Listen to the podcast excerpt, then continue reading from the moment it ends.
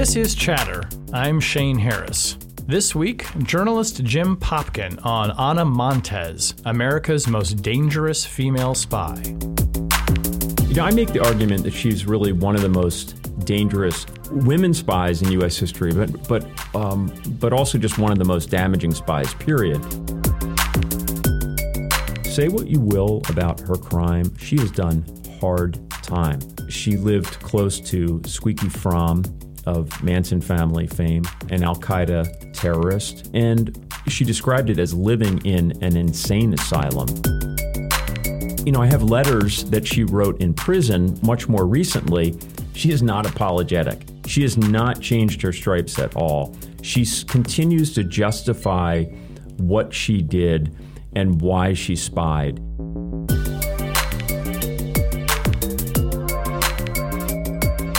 Jim Popkin, welcome to Chatter. Thanks for being here. Thank you so much. Great to be here. And you're in the studio. We are in the studio together. We rarely get to do these in the studio these days, so I'm, I'm glad that we can actually be face to face. Absolutely. This is great.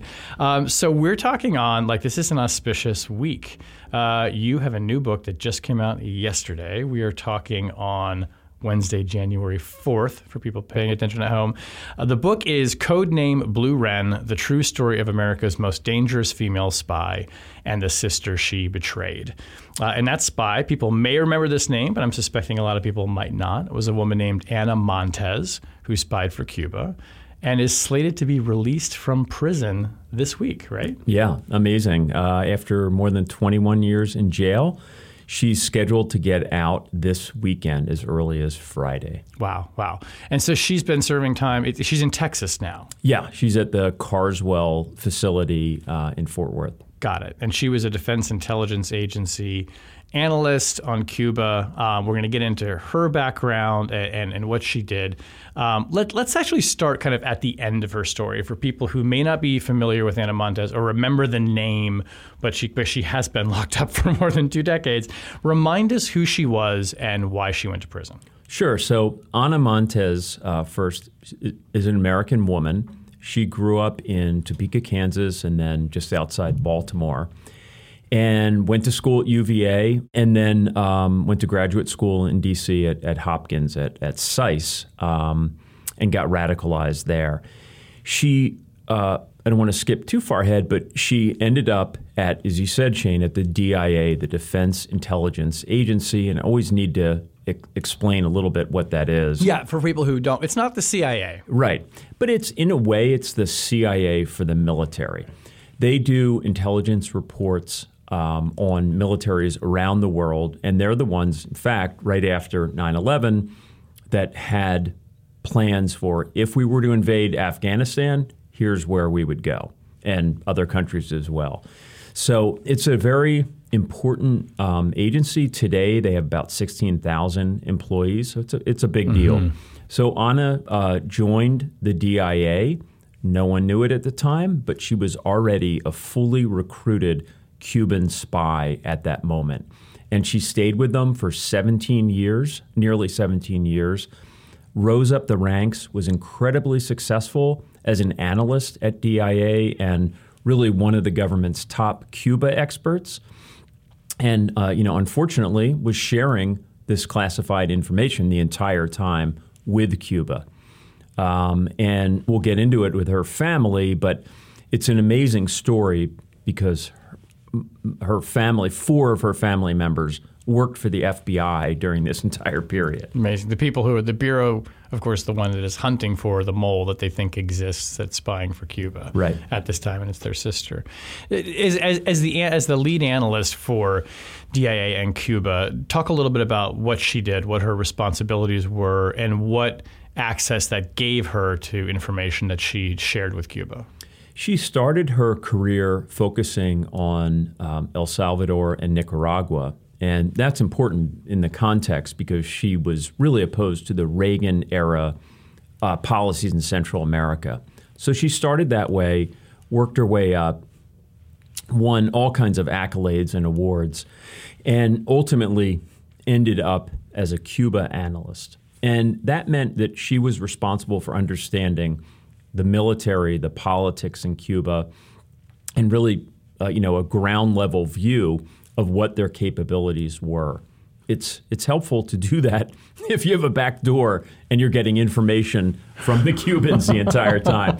So she was a very successful analyst and thought to be, you know, one of the best in in the nation within the U- U.S. government, and was called somewhat derisively the Queen of Cuba for her knowledge base uh, of all things Cuba. Mm. And so, so she really is sort of the point person for DIA in that regard, and would have had access to, I mean, some of the most classified information, if not the top classified information that we had on the Cuban military, the Cuban capabilities, that kind of thing. Yeah, she um, she had legal access and you know almost carte blanche access to classified information, not just that was the purview of the DIA, but also CIA and many other agencies.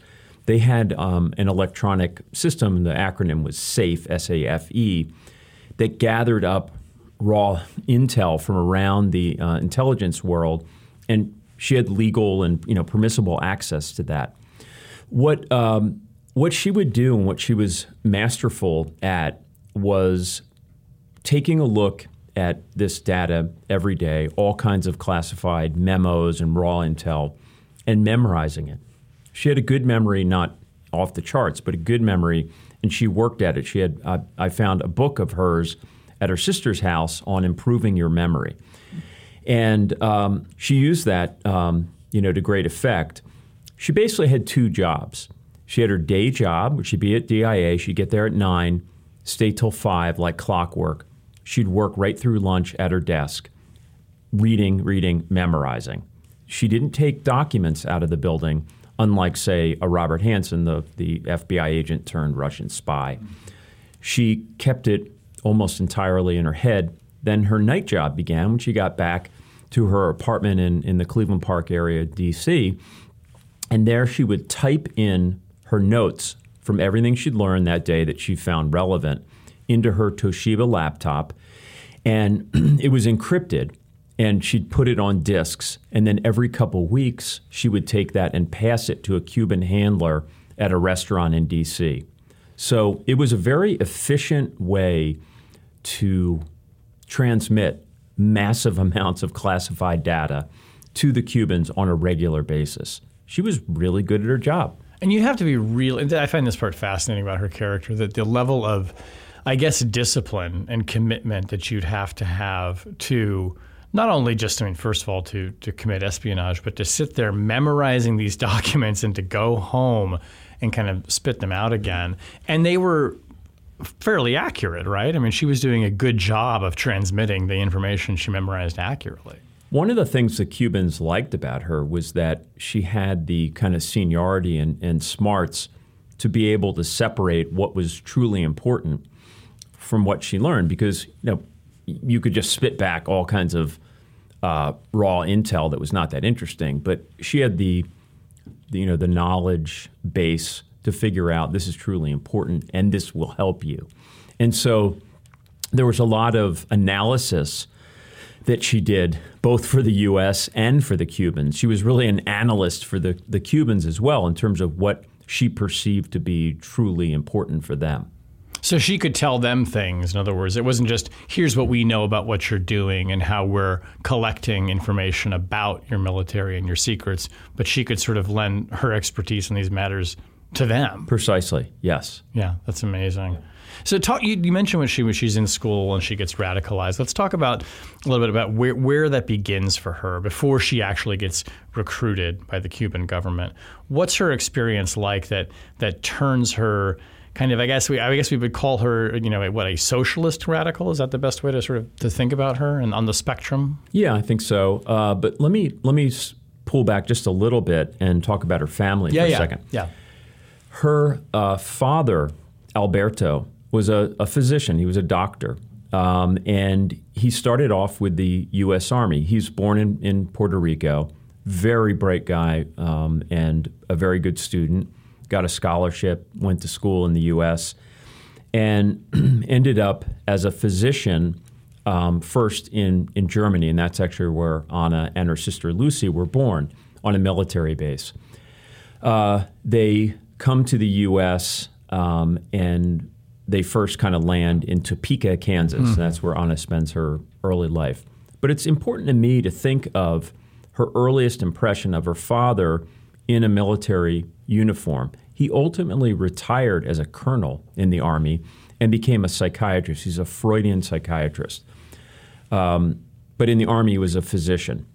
Her father was a very difficult, a brilliant but difficult guy who was both physically and uh, emotionally abusive to the kids. And not just their family, he had a second wife, and the pattern continued with the second family. Um, he, he would beat the kids with a belt. He had a, nasty temper and was mentally abusive. One quick anecdote Anna had asthma as a child and was allergic to everything from Christmas trees to pollen, etc. And she was about seven and having an attack. And her father brought her into the room, two chairs across from each other, and she's gasping for breath. And he decided to try to treat her as a, as a psychiatrist uh, and to calm her down that way, but without helping her medical condition. And Sister Lucy, who's just uh, um, about a year and a half younger than Anna, is watching this and watching her sister gasp for breath. And it was a show of dominance and control, not parental love. And that's just an, an, an example of how the father treated them. They, they also just lived in fear of him because he would get the belt out quite a lot, slap them. It, it continued through teenage years. So Anna grew up with a, you know, kind of a love hatred of her father who was in the military. And I think that really had an influence on her. Um, later, uh, and I, I, didn't mention her mother. Her mother's name is Amelia, very, very bright and accomplished woman. Uh, later went to work for the U.S. government in a variety of jobs in the Baltimore area, but really smart, well read, good writer uh, politically liberal, but not to the not to the extent that Anna was. Right, right, right. Um, Anna went to the University of Virginia, and that was important for her because her junior year she spent it in Madrid mm. during a period of you know kind of social upheaval in in Spain. This would have been like in the seventies. Correct. She met um, a lot of pretty radicalized folks there at the time, Spaniards. She also fell in love with an Argentinian named Ricardo, who was a, a kind of revolutionary himself, and they challenged each other. I interview a friend of Anna's who was there on this junior year abroad, and she's also an American but of Puerto Rican descent, and she said it was intense, and Anna was conflicted. She wanted to be one of the cool kids and kind of a revolutionary, but she's was an American. Her dad was in the military, and she was kind of caught in the middle between these worlds. But that was very important for her. It it f- helped to shape her politics. So that's college, right? Young young person. Then she joined the Justice Department. She was in the Freedom of Information Act office, but she had a clearance at the security clearance at that point. And then she decided to go to graduate school her graduate school was uh, with Hopkins. It's called SAIS, their international studies school. Renowned Fantastic. school, yeah. Yes, not far from here on, on uh, yeah. Massachusetts Avenue. And it, it's, it's the Reagan years. Uh, Reagan is meddling in Central America in you know, a number of conflicts, and it was extremely upsetting to her and many, many of her classmates. So that was kind of the environment at SAIS at the time. And to get back to your question, how did she get radicalized and then recruited? What happened at SAIS was she met a woman named Marta Velazquez. Marta, really bright, accomplished woman, born in Puerto Rico, educated at Princeton, Georgetown Law School, and then SAIS. Imagine those tuition bills. Amazing. and while she's at SAIS, um, she meets Anna, and Anna's outspoken about her views, as most of the students are uh, at the time. and they're simpatico. They they get along and they share the same political point of view. Ana presumably did not know it, but Marta Velazquez already was a recruited Cuban agent at that point. Her senior year uh, at Princeton as an undergrad, she'd gone to Cuba as part of her thesis and likely met Cuban intelligence officers, or they were at least aware of her at that time. Um, she was later indicted. It was it was secret for a while, but then released in I think 2013. So that's where we know this. So she's not been convicted, but she has been indicted by the Justice Department, and it revealed that she had gone to Mexico City and she'd met with Cuban intelligence officers already by the, the point that she was in graduate school. Hmm. So the thought is that she was her role was maybe kind of as a spotter mm-hmm. at that point to find new talent. And Anna is perfect. She's perfect for for the, the Cubans. She's uh, a leftist. She can't stand the Reagan administration. Um, from Puerto Rico, which is uh, important. There's a history of of you know leftism and a separatist movement sure. within Puerto Rico. Um, outspoken and bonus points she has a clearance, a security clearance. She's already at DOJ. Right. So put that all together, she was absolutely perfect for them and also spoke Spanish. Yeah. So Marta befriends her. I don't know if that was genuine or not, but she befriends her. They become inseparable. Uh, she met Ana's family. I have a photo of Marta at Sister Lucy's wedding shower. And she became part of the Montes crew. And then takes her in 1984 to New York on Amtrak, and they go out for a meal and they meet a Cuban intelligence officer. And he makes his pitch, and Anna is in. She agrees to spy on behalf of Cuba. Now, at the time, because of what was happening in Central America, the thought was that she was going to help them with El Salvador, and Nicaragua, those conflicts, and help the Cubans in that sense. Um, but she, she, she was fully she was fully in. Ana and Marta in 1985 take a uh, trip to uh, you know call it. Don't mean this in a pejorative sense, but it's like a girls' trip. Mm-hmm. That's how they pose it as to Cuba, and they go through first Spain and then Prague and in each of those stops, they're meeting Cuban operatives who give them new fake passports, travel clothes, different travel clothes, and then a Cuban travels with them from Prague to Havana.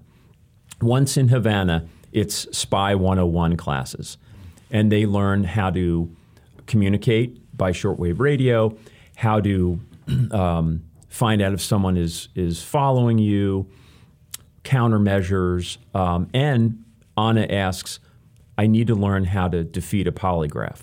And she's taught ways to defeat a polygraph, which comes in handy later.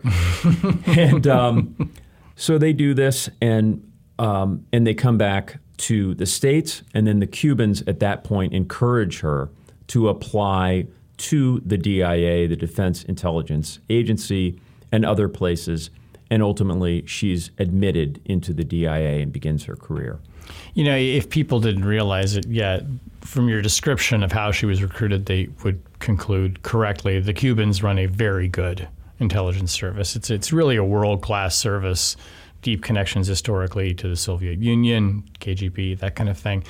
I mean, they must have just seen in her an absolute gold mine. I mean, does she? Where does she rank to the extent that we know?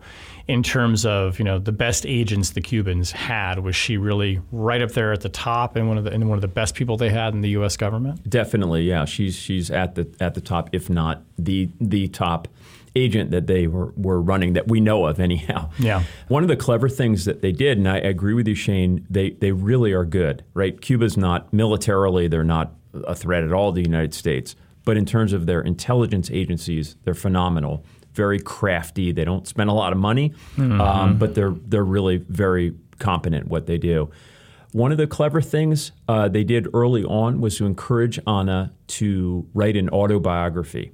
which Marta helped her with. I think Marta lent her her typewriter to tell you the era that we were in. But she writes out an autobiography, which is helpful in two counts. One, if Anna ever got cold feet, oh, we've got an autobiography. We could we could share that. It would be very damaging mm. to provide to others. Number two, it's a it's a roadmap of her life that the Cubans can use for years to manipulate her. And and they did. They understood what buttons to push um, and how to keep her in the game and successful. Uh, and uh, you know that was a very useful tactic for them. And it seems like you know she is someone who is, is she's ideologically committed, um, but maybe doesn't fully appreciate the degree to which she is just being very manipulated by, you know, look, I'm sure the Cuban intelligence service is also ideologically committed to its cause, but they're really using her in a way that she almost presented to me as somebody who was almost naive in her ideological commitments and maybe didn't fully understand the way that it was. Yeah, you may have this idea about helping, you know, the Sandinistas in Nicaragua, but the Cubans have their own agenda for you. Right. And that's nice that you have your opinions and your views, but they have plans for you and you're an asset. Yeah. And you know, her her it's interesting, her her family believes that she was manipulated, but for that she probably would not have jumped in. I'm not sure. It's hard, you know, it's hard to assess that. Um, it is true probably that early on that is the case, but then you look at later in life she knows exactly what she's doing. Later, she was helping on, she's the, a Cuba expert providing information on Cuba uh, from you know, classified U.S. sources to Havana. Um, and you know, I have letters that she wrote in prison much more recently. She has not. She is not apologetic. She has not changed her stripes at all. She continues to justify what she did and why she spied. And so it's it's hard for me to see her as a naive person now. She may have been when she started. She was 27 years old. She may have been. She maybe didn't real fully realize that this is a lifetime decision that she was making. And it's interesting. We get to this later, but she fell in love with someone who, and and at one point wanted to get out of the game and learned that she she couldn't. Hmm.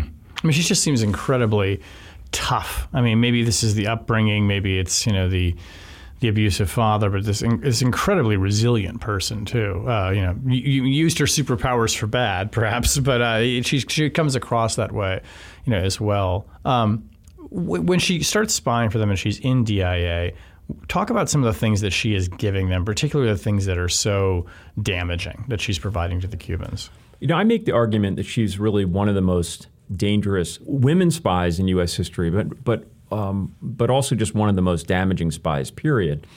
And you know, I'm, I'm basing this on a lot of experts in, in the government who've shared this with me. Um, there are a couple of reasons why. Number one, she provided the real identities of Americans operating undercover in Havana. That's a dangerous yeah. game to play. Right. Uh, and blew their cover one message that, that the FBI recovered from her laptop, she turned over the real name of someone, and the, the Cubans said, we were, we were waiting for him with open arms. It's kind of, you know, kind of scary. Yeah. Um, it, the, the American operative was not believed to have been harmed or imprisoned, but it clearly blew what, whatever program we were running there. Sure. So she turned over those real names. She also revealed the names of everyday folks that were throughout the U.S. government working on anything having to do with Cuba. That could have been hundreds of names. That's helpful to Cuba. That's who they're going to go target. They need to know those folks. She also, I mean, just 17 years of downloading and then uploading classified documents. That's a lot. And she had, I, I was talking to a, a CIA officer who said, she had much broader access than we would ever have had at CIA. She was given a lot of latitude to poke her nose in a lot of different areas. So she turned over just volumes and volumes of material to the Cubans. And then finally, she also revealed um, a program. It was a stealth satellite program. It went by the code name Misty. And it's a multi, it was a multi billion dollar program that the U.S. government had been using to successfully spy on Russia, China, Iran, all of our enemies, and also Cuba. She was read into it um, and immediately turned that information over to the Cubans. The fear was the Cubans sell or share information with the Russians and others. And it's believed that she blew that program and ruined the effective, effectiveness of this uh, stealth satellite. So, put it all together, she she did a lot of damage in her nearly 17 years. Yeah, and, and you, you put your finger on this too, I think is really remarkable about her story is that she's not just staying in the one lane of what she works on at DIA. She's able to dip into all of these other buckets, including, you know, NRO satellite programs that she knows things about and, and is willing to basically share all of it. I mean, did you was there anything that she wasn't able to share? was she basically like, I'm an open book for Cuba?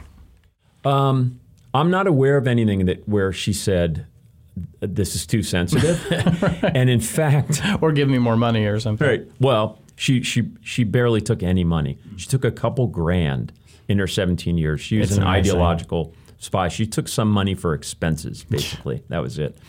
Um, no, I mean, flashing forward to the end of her career, right before she was arrested, she was brought in after 9 11 and uh, was given targeting information for Afghanistan. And she has said that she was willing to provide that information to the Cubans as well, which is obviously extremely frightening. The targets the U.S. was going to bomb in Afghanistan to go after the Taliban and Al Qaeda. Absolutely right, and um, you know, so if if if that is if that is the case, there really are no bounds for, for what she would not have provided.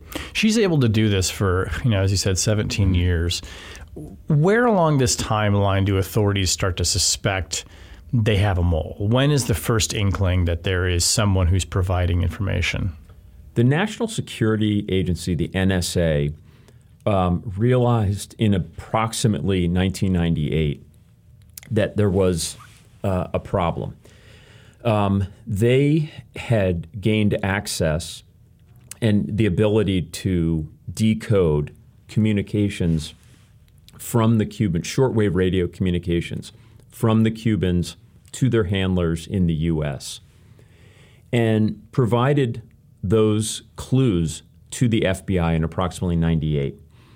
They were very specific. As an example, uh, there, were just, there was discussion of, quote, Agent S, that later turned out to be Montes. They knew Agent S had been in Guantanamo Bay, Cuba, within a, uh, a, a several week period.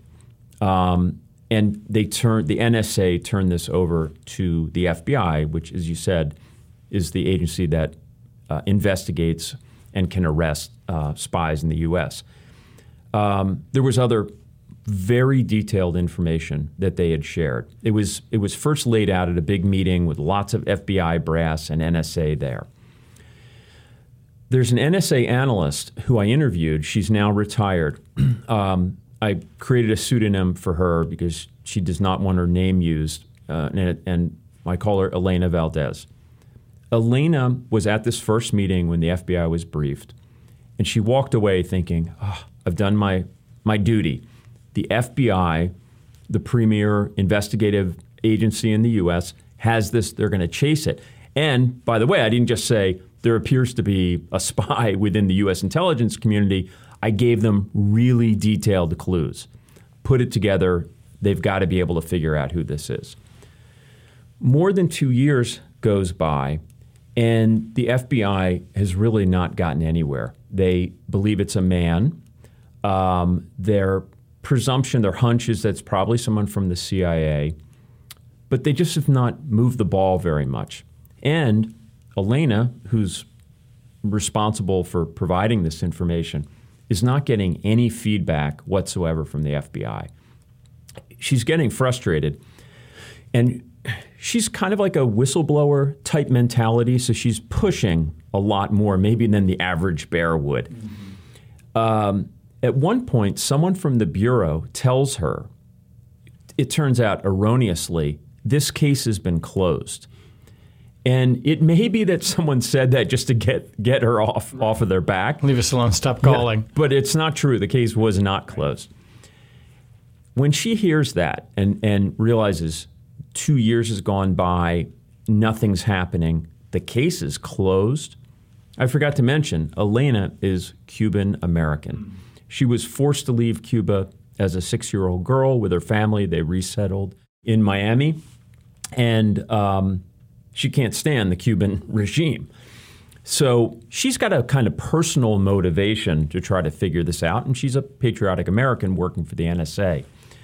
When she hears that the case supposedly is closed, she says to herself, Not on my watch. I am going to pursue this.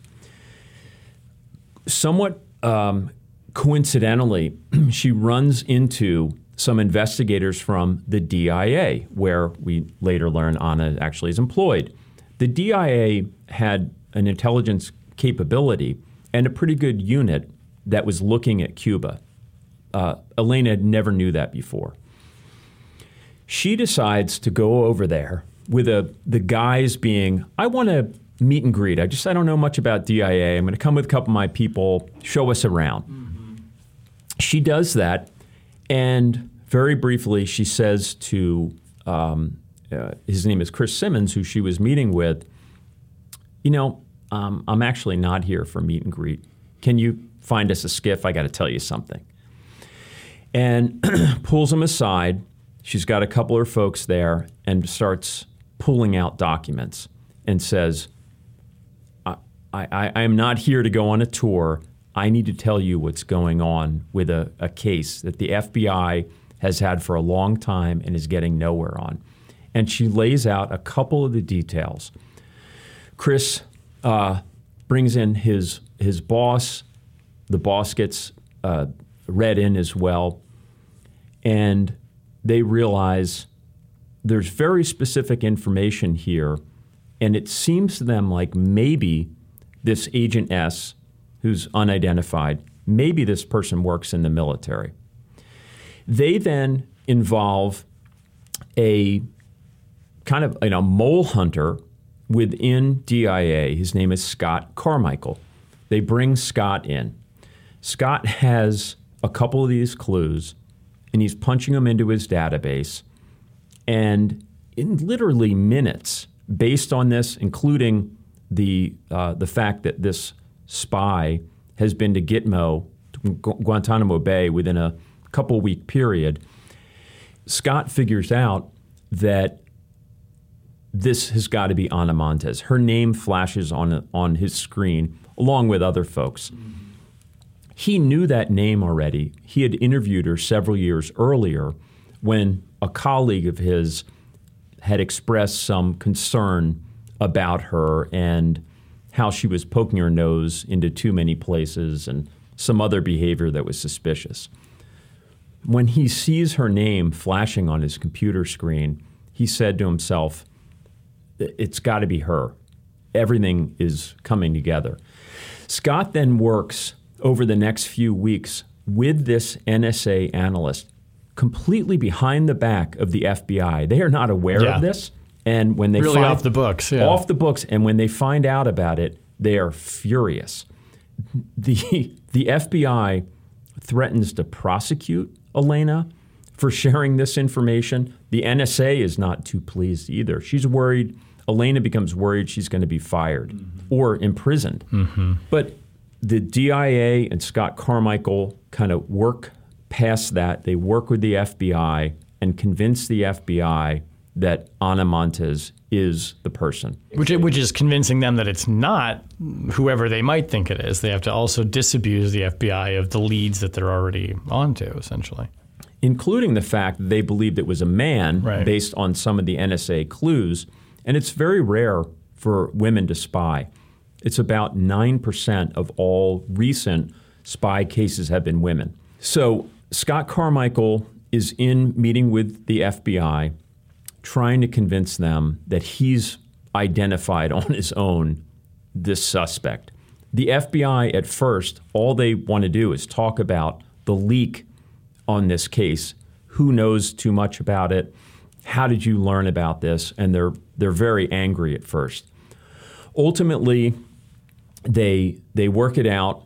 Um, they develop more clues, and the FBI becomes convinced to open first a preliminary investigation and then a full field investigation into Ana Montes as a possible Cuban recruit.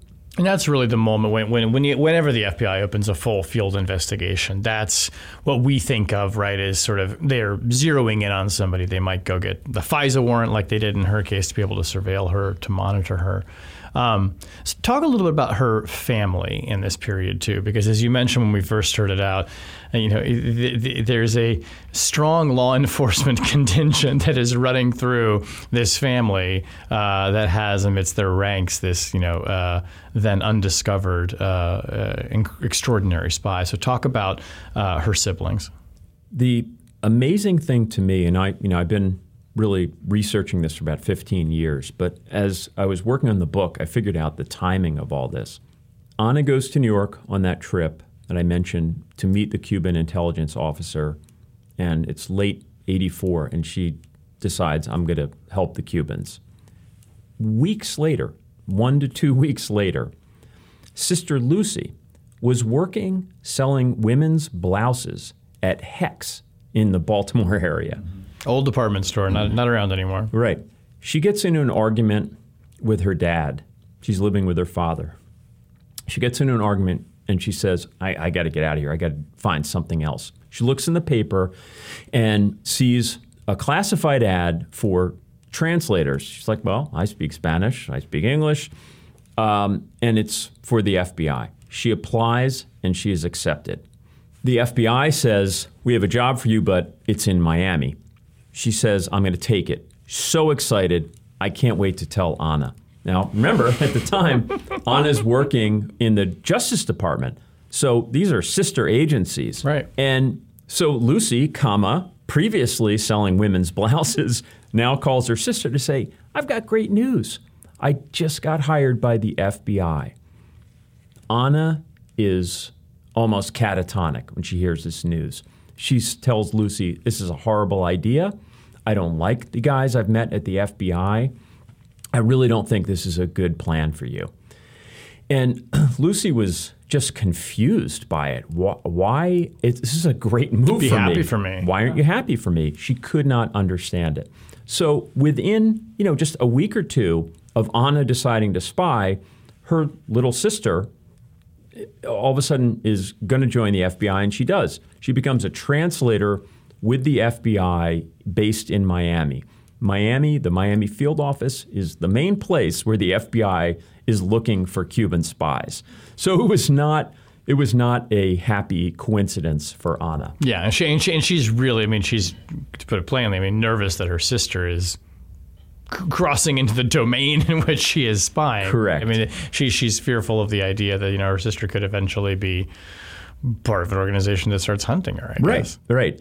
Then um, Lucy's there. She's working on it's it's you know Florida in the 80s. It was almost all drug cases, yeah. cocaine cases. Yeah. That's what she's working on. Very much the Miami Vice kind of. Uh, Absolutely. Yeah. But she meets a guy there who also is at the FBI, and they, they, they, his name is Chris. They get married. So now you've got two family members in the FBI. A couple years go by. Lucy's really doing well at her at her job, and she hears that the FBI is doing a lot of recruiting, and they're looking for, especially for minority candidates. She thinks of her sister-in-law, Joan, uh, who was Korean American and was working at uh, kind of a dead end job in Pennsylvania, really bright woman. She calls Joan and says, Would you ever be interested in becoming an FBI special agent? They may be interested in you.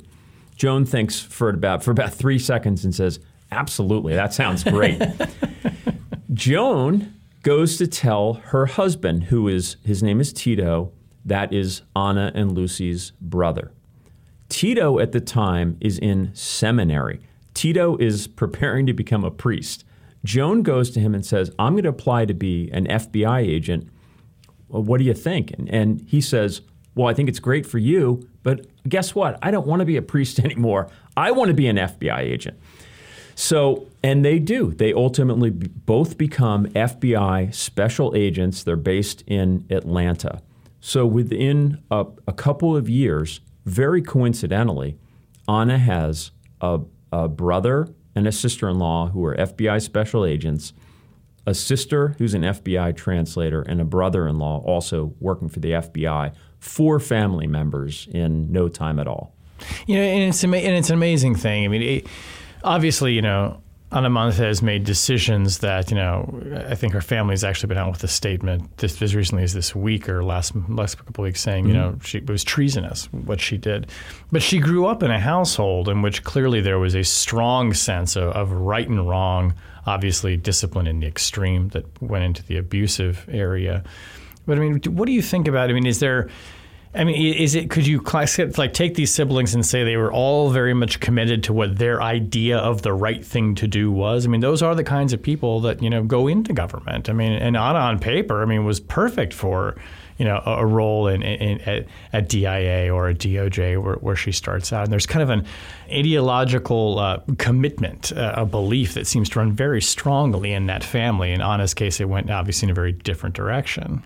Virtually the entire family was employed by the government. Yeah. Uh, the father's in the army. Uh, then he went into private practice. Uh, ironically, as a Freudian psychiatrist, but um, the mother worked for the IRS and I believe Social Security. So she was um, uh, she was w- with the government, and then Tito and Joan and and Lucy. They're all working for the U.S. government. What Lucy says, because look, these these kids are all raised by this the same father. The, you know, many of the same impressions of this this very difficult father. But Lucy says, look, I I'm loyal. I love the United States. I'm patriotic. Uh, I have problems. with- I had problems with my father as well, although I, I, I love him. I didn't end up as a spy. So this is something within Anna. It's a combination of factors. It's politics. It's personal. Um, it, it's it's who she is and how she decided to react to this, to what she thought was the atrocities of the Reagan administration, and probably, you know, subconsciously a reaction against her father.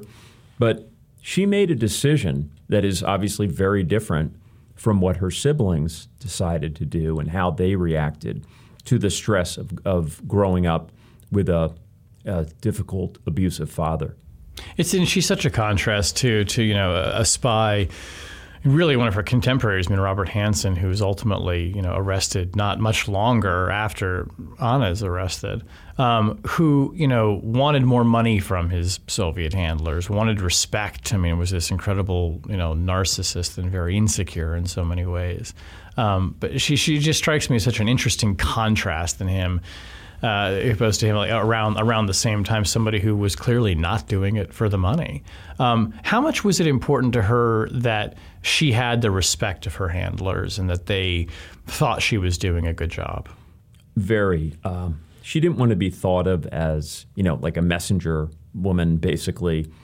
Um, she wanted to be treated with respect. She was a high ranking analyst on the U.S. side, and she wanted that same respect. And the Cubans uh, gave it to her. They gave her a lot more latitude that they probably would have with, um, with other spies. And as I said, she was very analytical in what she presented to them and was just super helpful um, in you know in many times in, in the history of the relations between Cuba and America.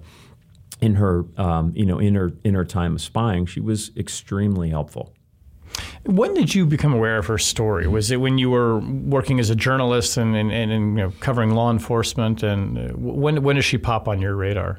Um, I heard about Ana Montes when she was arrested on September 21st, 2001. At the time, I was a producer at NBC News, um, teamed with Pete Williams, and we were covering 9 11. That was our job, and it was a chaotic, busy, scary moment, as you as you recall, Shane.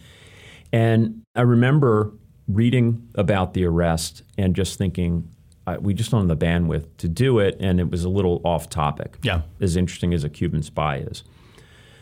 Uh, about a week later, a college roommate and buddy of mine called and said, Did you see the Ana Montes arrest? And I said, Yeah, yeah. And I go, Why you mention that? He goes, She bought my condo.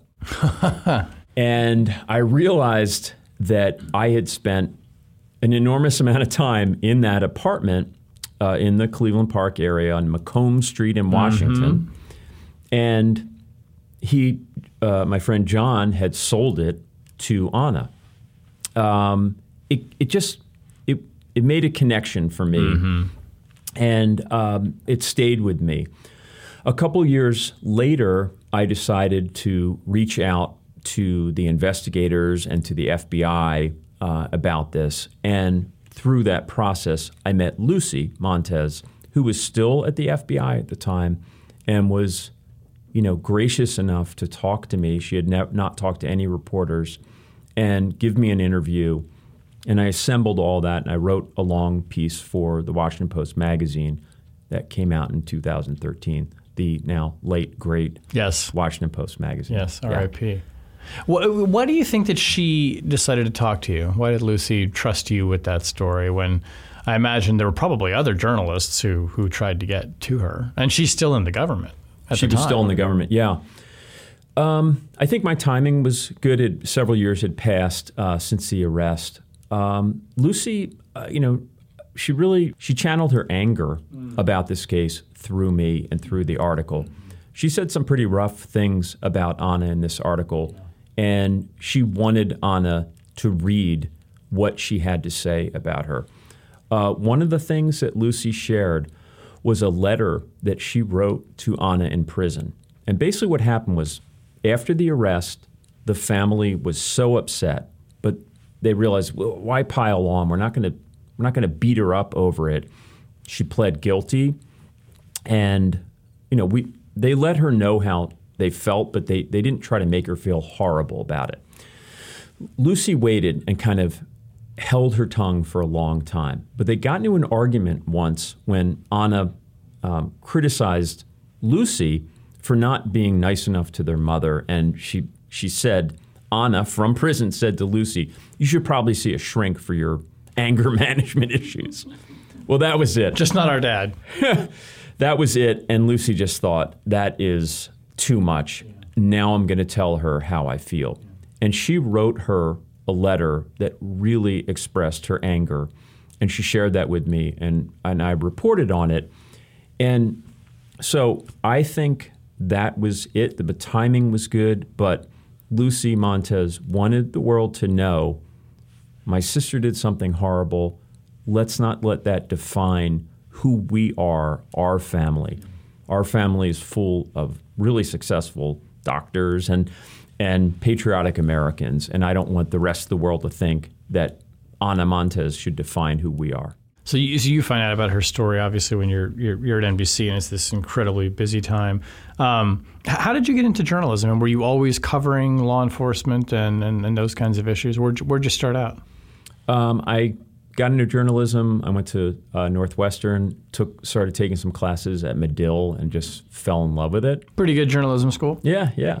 and uh, um, I had al- always loved writing, but didn't really know that much about journalism. And uh, jump right in. Um, I'm from beautiful Trenton, New Jersey. Mm-hmm. I moved home after school and talked my way into a job at the Trenton Times. Nice. And uh, was off to the races. But uh, when I moved to Washington I worked for U.S. News and World Report, and I started covering law enforcement there. And then once I was at NBC, that was the full time gig, is covering justice, FBI, and a little bit the Supreme Court as well. Yeah, and for people who don't know, I mean, you mentioned Pete Williams, who, uh, you know, uh, recently retired, really one of the most beloved reporters on the criminal justice, FBI, DOJ beat, but did it a long, long time. What does a producer do for people who don't understand that relationship between a kind of a reporter correspondent, somebody who's on the air like Pete was, and, and what, what was your role in that partnership? Uh, I'll tell you what typically it is, and then I'll tell you what, what it is with Pete Williams. Okay. Typically, the producer really is the the reporter in you know if there's if you're teamed with a producer and a correspondent. Many times, the producer is really the frontline reporter who learns the news, and chases interviews and, and assembles stories.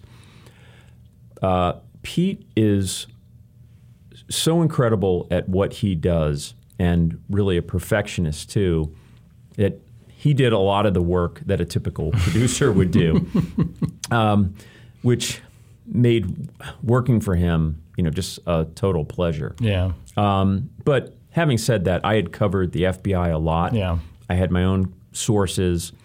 So I was I was you know very much like a frontline person for NBC News, which was the primarily we reported for the nightly news, the Today Show, and MSNBC. Mm-hmm on the biggest story ever, the 9/11 attacks, and um, you know it was just an incredible and stressful period. Yeah. What what, what do you remember about uh, uh, where you were on 9/11? Uh, remember it like it was yesterday. I was in the backyard talking to a contractor, and my uh, my wife ran outside and told me what had happened, and I went running into the bureau. Mm-hmm. Pete is from Wyoming, and he was hiking in the, a very remote area of Is Wyoming. Is that right? Yes. I didn't know that. And uh, it took him about 24 hours to even to come up for air and realize wow. what had happened. Wow. And so that put me in a you know in an even more important position because I had the contacts with the FBI. I don't know if you remember this at the time, but you know normally you can call into the FBI. They have a press office. We all knew the the spokespeople worked there after 9/11, the phones were a total disaster. You couldn't use the the phones. Yeah, to call impossible the FBI. to make a call. I I set up camp at the Au Bon Pain on 10th Street, right across from the FBI. I had my laptop there, and that was my office. The uh, it's like a cliche, I guess, with the FBI going in to buy uh, donuts every day. Yeah, right. Yeah. Uh, I got so much information from FBI officials going in there to grab coffee, and I would I would talk to them there and developed a lot of information. Yeah. Um, and you know, obviously had other sources that, that I could call, but um, it was it was you know as, as chaotic as it was on the news side, it was obviously much worse on the law enforcement side, trying to figure out what had happened. Will there be another attack? Uh, uh, are there other folks who were still here um, who were involved? And you know, it was the, clearly the you know the biggest investigation in the FBI history at that time. And you covered the anthrax uh, attacks and investigation too, right? Correct. Which was another huge uh, uh, story. Yes, the anthrax attacks and then the DC sniper. It all happened around the same time. It is looking back on that. It's extraordinary that all three of those things were happening pretty much simultaneously, at least in terms of the FBI investigation. But even in the case of the anthrax and the sniper attacks, I mean, it not was, knowing who the culprits were for quite some time. It, it was stressful to live in D.C. Yeah, no, it really time. was. Yeah, I people mean, were afraid to stop at gas stations and yeah. open mail and. Right, and you know, of course, the Pentagon was attacked yeah. on 9/11, and and um, and then you have the you know the snipers and the anthrax. It was it was a lot. I have a friend who moved, sold his house right in that period, moved to Vermont, never came back. Forget it. Just get out of here. Yeah. Yeah. Well, and there's an interesting kind of 9 11 connection, uh, I suppose, uh, uh, in Ana Montes' case, when we talked about how she had access to the targets that the military might use to attack in Afghanistan and Al Qaeda. Um, and, and that, tell this story because that ends up actually lighting a fire that leads pretty quickly to, to her arrest. So she was allowed to stay in place at the DIA. And the, I they, they knew who she was at that point. Correct. She's under investigation, and you know, a key piece of evidence, as you said, the FBI gets special approval from the um, FISA court, Foreign Surveillance Act court, to do a surreptitious entry into her apartment in May of 2001. And when they do, they find these communications on her laptop to and from the Cubans. And that really that that is what convicted her yeah. ultimately. So the FBI and in turn some people, limited people within the DIA know about this investigation and they know that they have a Cuban spy working at DIA. To his credit, the then director of DIA, Admiral Thomas Wilson, decides I'm going to keep her in place to assist the FBI because the FBI wants ideally to find her meeting with the Cubans, passing a document that would be much more incriminating than what, what they had. And Wilson says, okay, I'm going to allow this to happen, but report to me frequently and let me know how it's going. Then 9 11 happens. And by the way, Admiral Wilson is in the Pentagon. Here's the plane going, going by, and DIA employees are killed on that day. So this is both very personal for him, but if you run the DIA and uh, our nation is at war, of course, um, with uh, and, and about to bomb Afghanistan, and you run the DIA, that's your job. Your job is now to direct and tell the Pentagon where to bomb, how to bomb, that kind of thing, uh, and provide military intelligence. So this is a very, very busy guy.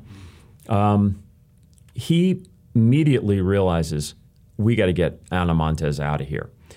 And there are folks behind the scenes because Ana was held in such high regard. She is is promoted, and now she's put on a task force where she's going to be given access to our bombing targets in Afghanistan. And that was done by people who had no idea she was under investigation. Wilson learns about this. He learns that she's on this task force and that she's going to get this classified information on where we're going to bomb.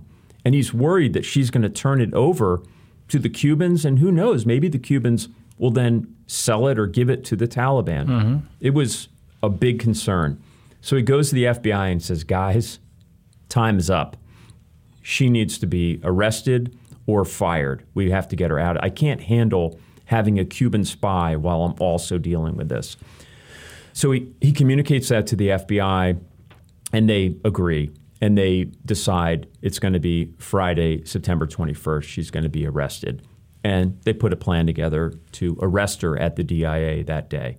And it's a fairly dramatic scene, too, where they, they, they, they have you know oxygen tanks standing by and like a nurse right? Because right. they're worried if she has some kind of if she faints if she has some kind of attack. Uh, but she is just cool as a cucumber. She is indeed. Uh, they, they come up with a ruse. They bring her down to the inspector general's office supposedly to look into a problem with an employee and they usher her into a conference room and they're waiting for her the two fbi case agents and they introduce themselves and they had a whole script where they were going to try to get her to talk and confess. And she was having none of it. She's pretty sharp cookie, didn't buy it, and uh, and asked for a lawyer. And she did. She did. She kind of blanched, and her she showed signs of a rash uh, during this. She was obviously nervous, but she stood up and walked out of there, no problem whatsoever, with a lot of confidence. And they did. They had a nurse and CPR equipment waiting, and they didn't have to use any of it. It's amazing. It, it's such a contrast to what we think of as you know the the moment with the FBI barges in with the guns and puts you under arrest. That it almost sounds polite. the way they I guess so. They had a whole they had a whole plan, and um, Steve McCoy was the lead case agent. Said it just uh, it, it, it, fell apart. It just didn't work at all. Amazing. So so she'll be getting out, you know, uh, on Friday. So by the time people hear this, she'll presumably have, have been out for you know a little under a week. Um, what does she do now? I mean, she's been in jail 21 years, in prison 21 years. Uh, what does life look like for Ana Montes after she walks out of that federal prison? Well, first of all, she'll be on probation for five years under pretty tight restrictions. Probation right. officer checks of her computer usage. Yeah. No contact with uh, foreign agents, that sort of thing. Um, she will likely move to Puerto Rico, where she has family, sympathetic family, and kind of reboot and get her life together. She does want to reunite with her mother. She's very close with her mother, who lives in southern Florida. So she, the family, wants to put that together in a, in a safe environment. Yeah. Um, but I think that she's going to she's going to be pretty quiet. She does not want to violate her agreement and return to prison. Mm. Say what you will about her crime, she has done hard time. Mm-hmm. Uh, she's lived in this prison within a prison called the admin unit within Carswell in Texas. It is a prison reserved for the most dangerous women in America she lived close to Squeaky Fromme of Manson family fame who tried to assassinate President Ford, uh, an Al Qaeda terrorist who shot at FBI agents, a nurse who killed a number of patients uh, using adrenaline, um, basically a serial murderer. Um, and her one friend in prison was a woman named Lisa Montgomery, who committed a ghastly, ghastly murder um, to steal a baby and was executed uh, during the Trump administration. And that was her closest friend in prison. And I just say all that you know, just to mention that her life and her situation was very, very difficult. She described it as living in an insane asylum mm. for essentially two decades. I don't think she's going to do anything to jeopardize her her freedom, her liberty in Puerto Rico or wherever she is to have to go back there. Will you try to interview her? I will make an attempt, but um, she's under a lot of restrictions. She would have to get the approval of both the FBI and DIA to do any kind of an interview. And uh, based on what I've read from her prison letter, she's she's not a big fan of my work so far. um, explain why she wasn't given a life sentence. She was eligible for the death penalty. She's you know a traitor, um, but she she cut a very good deal uh, with the government and she had a good lawyer, Plato Cacheris. Quite, quite skilled defense attorney. They um, they negotiated a 25 year sentence for her. Um, she's will have done t- approximately 21 years when she gets out. But I think the government, the Justice Department, thought, uh, let's go for the sure thing here. It's a woman. She's in D.C. Who knows what will happen with the jury? They never found her giving a document or meeting with a Cuban. So the most incriminating evidence that they had was what was on her laptop. Mm. And you know that I, I do think that it was very yeah. incriminating, but I just don't think they wanted to risk uh, a trial. And also, anytime you go to trial, you have to expose. You know, by nature, you run the risk of exposing yeah. a lot of classified information. So they agreed on a deal, 25 year deal. I think she got a good deal because if you look at Robert Hanssen, the FBI uh, Russian spy, uh, Rick Ames, who was at CIA, or even Kendall Myers, who was a, a, State Department employee and a Cuban spy, they all got life terms. They're, they're in Supermax. Ana got a 25 year sentence out after 21 years and three months for good behavior. She's 65 years old. She can have a, a long, you know, productive life. Was part of it? I mean, was was there thinking that you know Hanssen, the information he provided led to the execution, capture, and execution of a number of people in the Soviet Union? Was there a sense that as bad as what Ana Montes did, it didn't rise to the level of Hanssen, who you know basically decided or agreed to tell everything he knew in exchange for not getting the death penalty? I mean, it was a you know basically tell us everything and we'll let you live. I think so. I think I think that's the case. Um, look, also with Ana, she had to agree to cooperate yeah. with the government, and she was debriefed for months and months by every agency you can imagine. Which must have been like it must have that must have just been actually quite hard for her, considering her ideological commitment to spy because she objected to U.S. government it was, policy. It, it was excruciating for her. Uh, she hated the process. She was difficult to deal with. Um, the FBI agents who had to accompany her said she was extremely unpleasant. um, but she she provided enough information to check the boxes. Uh, very few people think that she revealed everything that she knew, um, but she provided enough to satisfy her deal with the government. Is there a chance that she could try to go to Cuba and live out her days there? She could. Um, I, I, I, would be very surprised. She has, you know, she has family here. Sure. Um, and uh, that's that's a one way ticket. Right. I mean, she would never come back. But Correct. is is there? Do you have any sense of whether or not the Cuban government, you know, now that she's out, will and should we expect to hear a, a communique from them, uh, reminding everybody what a great job she did for them and how proud they are of her work? They did after uh, after she was uh, sentenced. They and it's very rare for them to even acknowledge any government to acknowledge anyone who spied for them. They gave her a shout out essentially afterwards, which was unusual. Uh, we've not heard much from the Cubans about Ana. Uh, there, there is support among um, the Cub- some Cuban people and also some folks in Puerto Rico um, who you know who believe in her cause, who have been very supportive, and there are all kinds of Facebook affinity pages Yeah, for. yeah. There are people online who still, I mean, really, I mean, argue for her as being, you know, essentially, uh, Like a political prisoner. yeah, political prisoner. Exactly, that what she did was righteous. I mean, but it will be. I mean, because she is, you know, re- so relatively young. Um, it will be fascinating if she actually does speak.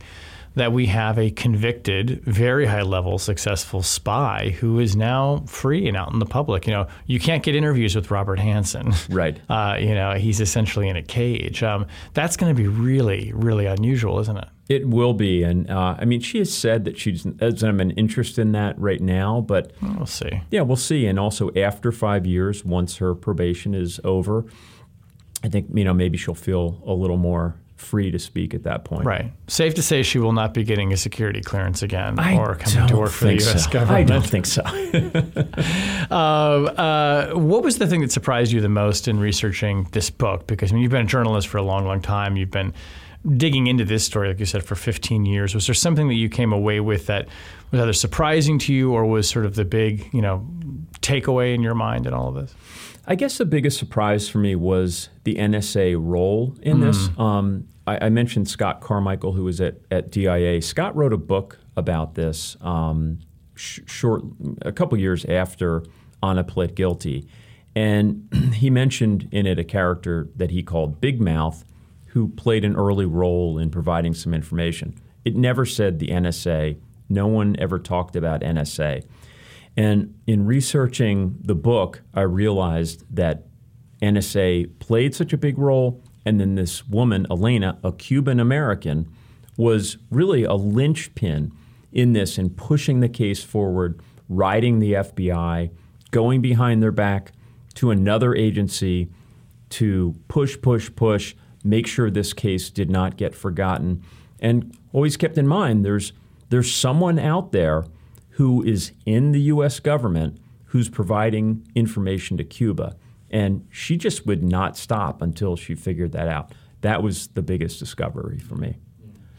Um, well, it is our tradition here on Chatter that the last question to our guest, I reach in here to the chatter box and ask you a pre-selected question at random. So this is like this is this is our version of like you know the Freudian psychology here. Uh, ah, this is actually very on topic. Tell us your favorite or least favorite uh, spy or political thriller movie or TV show. Oh, okay, love it.